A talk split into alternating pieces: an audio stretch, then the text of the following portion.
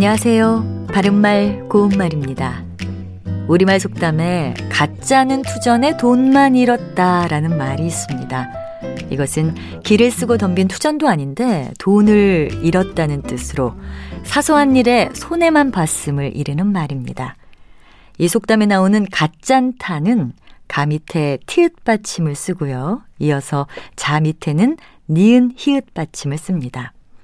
말하거나 생각할 거리도 못 된다라는 뜻의 형용사입니다.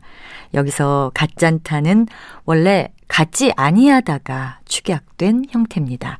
우리말에는 무엇짠타라는 표현이 여러 있는데요. 적짠타, 점짠타, 막가찬타, 깔미짠타 이런 것도 있습니다.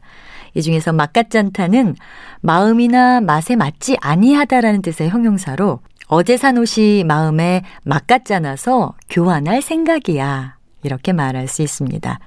여기서 첫 번째 음절은 마 밑에 지읒 받침을 쓰고요. 두 번째 음절은 가 밑에 지읒 받침을 쓴다는 점에 유의해야 합니다. 또 형용사 깔밑짠타는 깔밑하다의 부정 표현이라고 할 수 있습니다.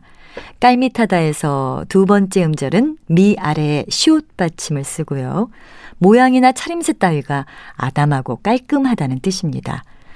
따라서 깔밑짠타는 모양이나 차림새 따위가 깔끔하지 않다는 뜻이고요. 옷차림이 그렇게 깔밑잖아서 되겠니? 이렇게 사용할 수 있습니다. 바른말 고운말 아나운서 변희영이었습니다.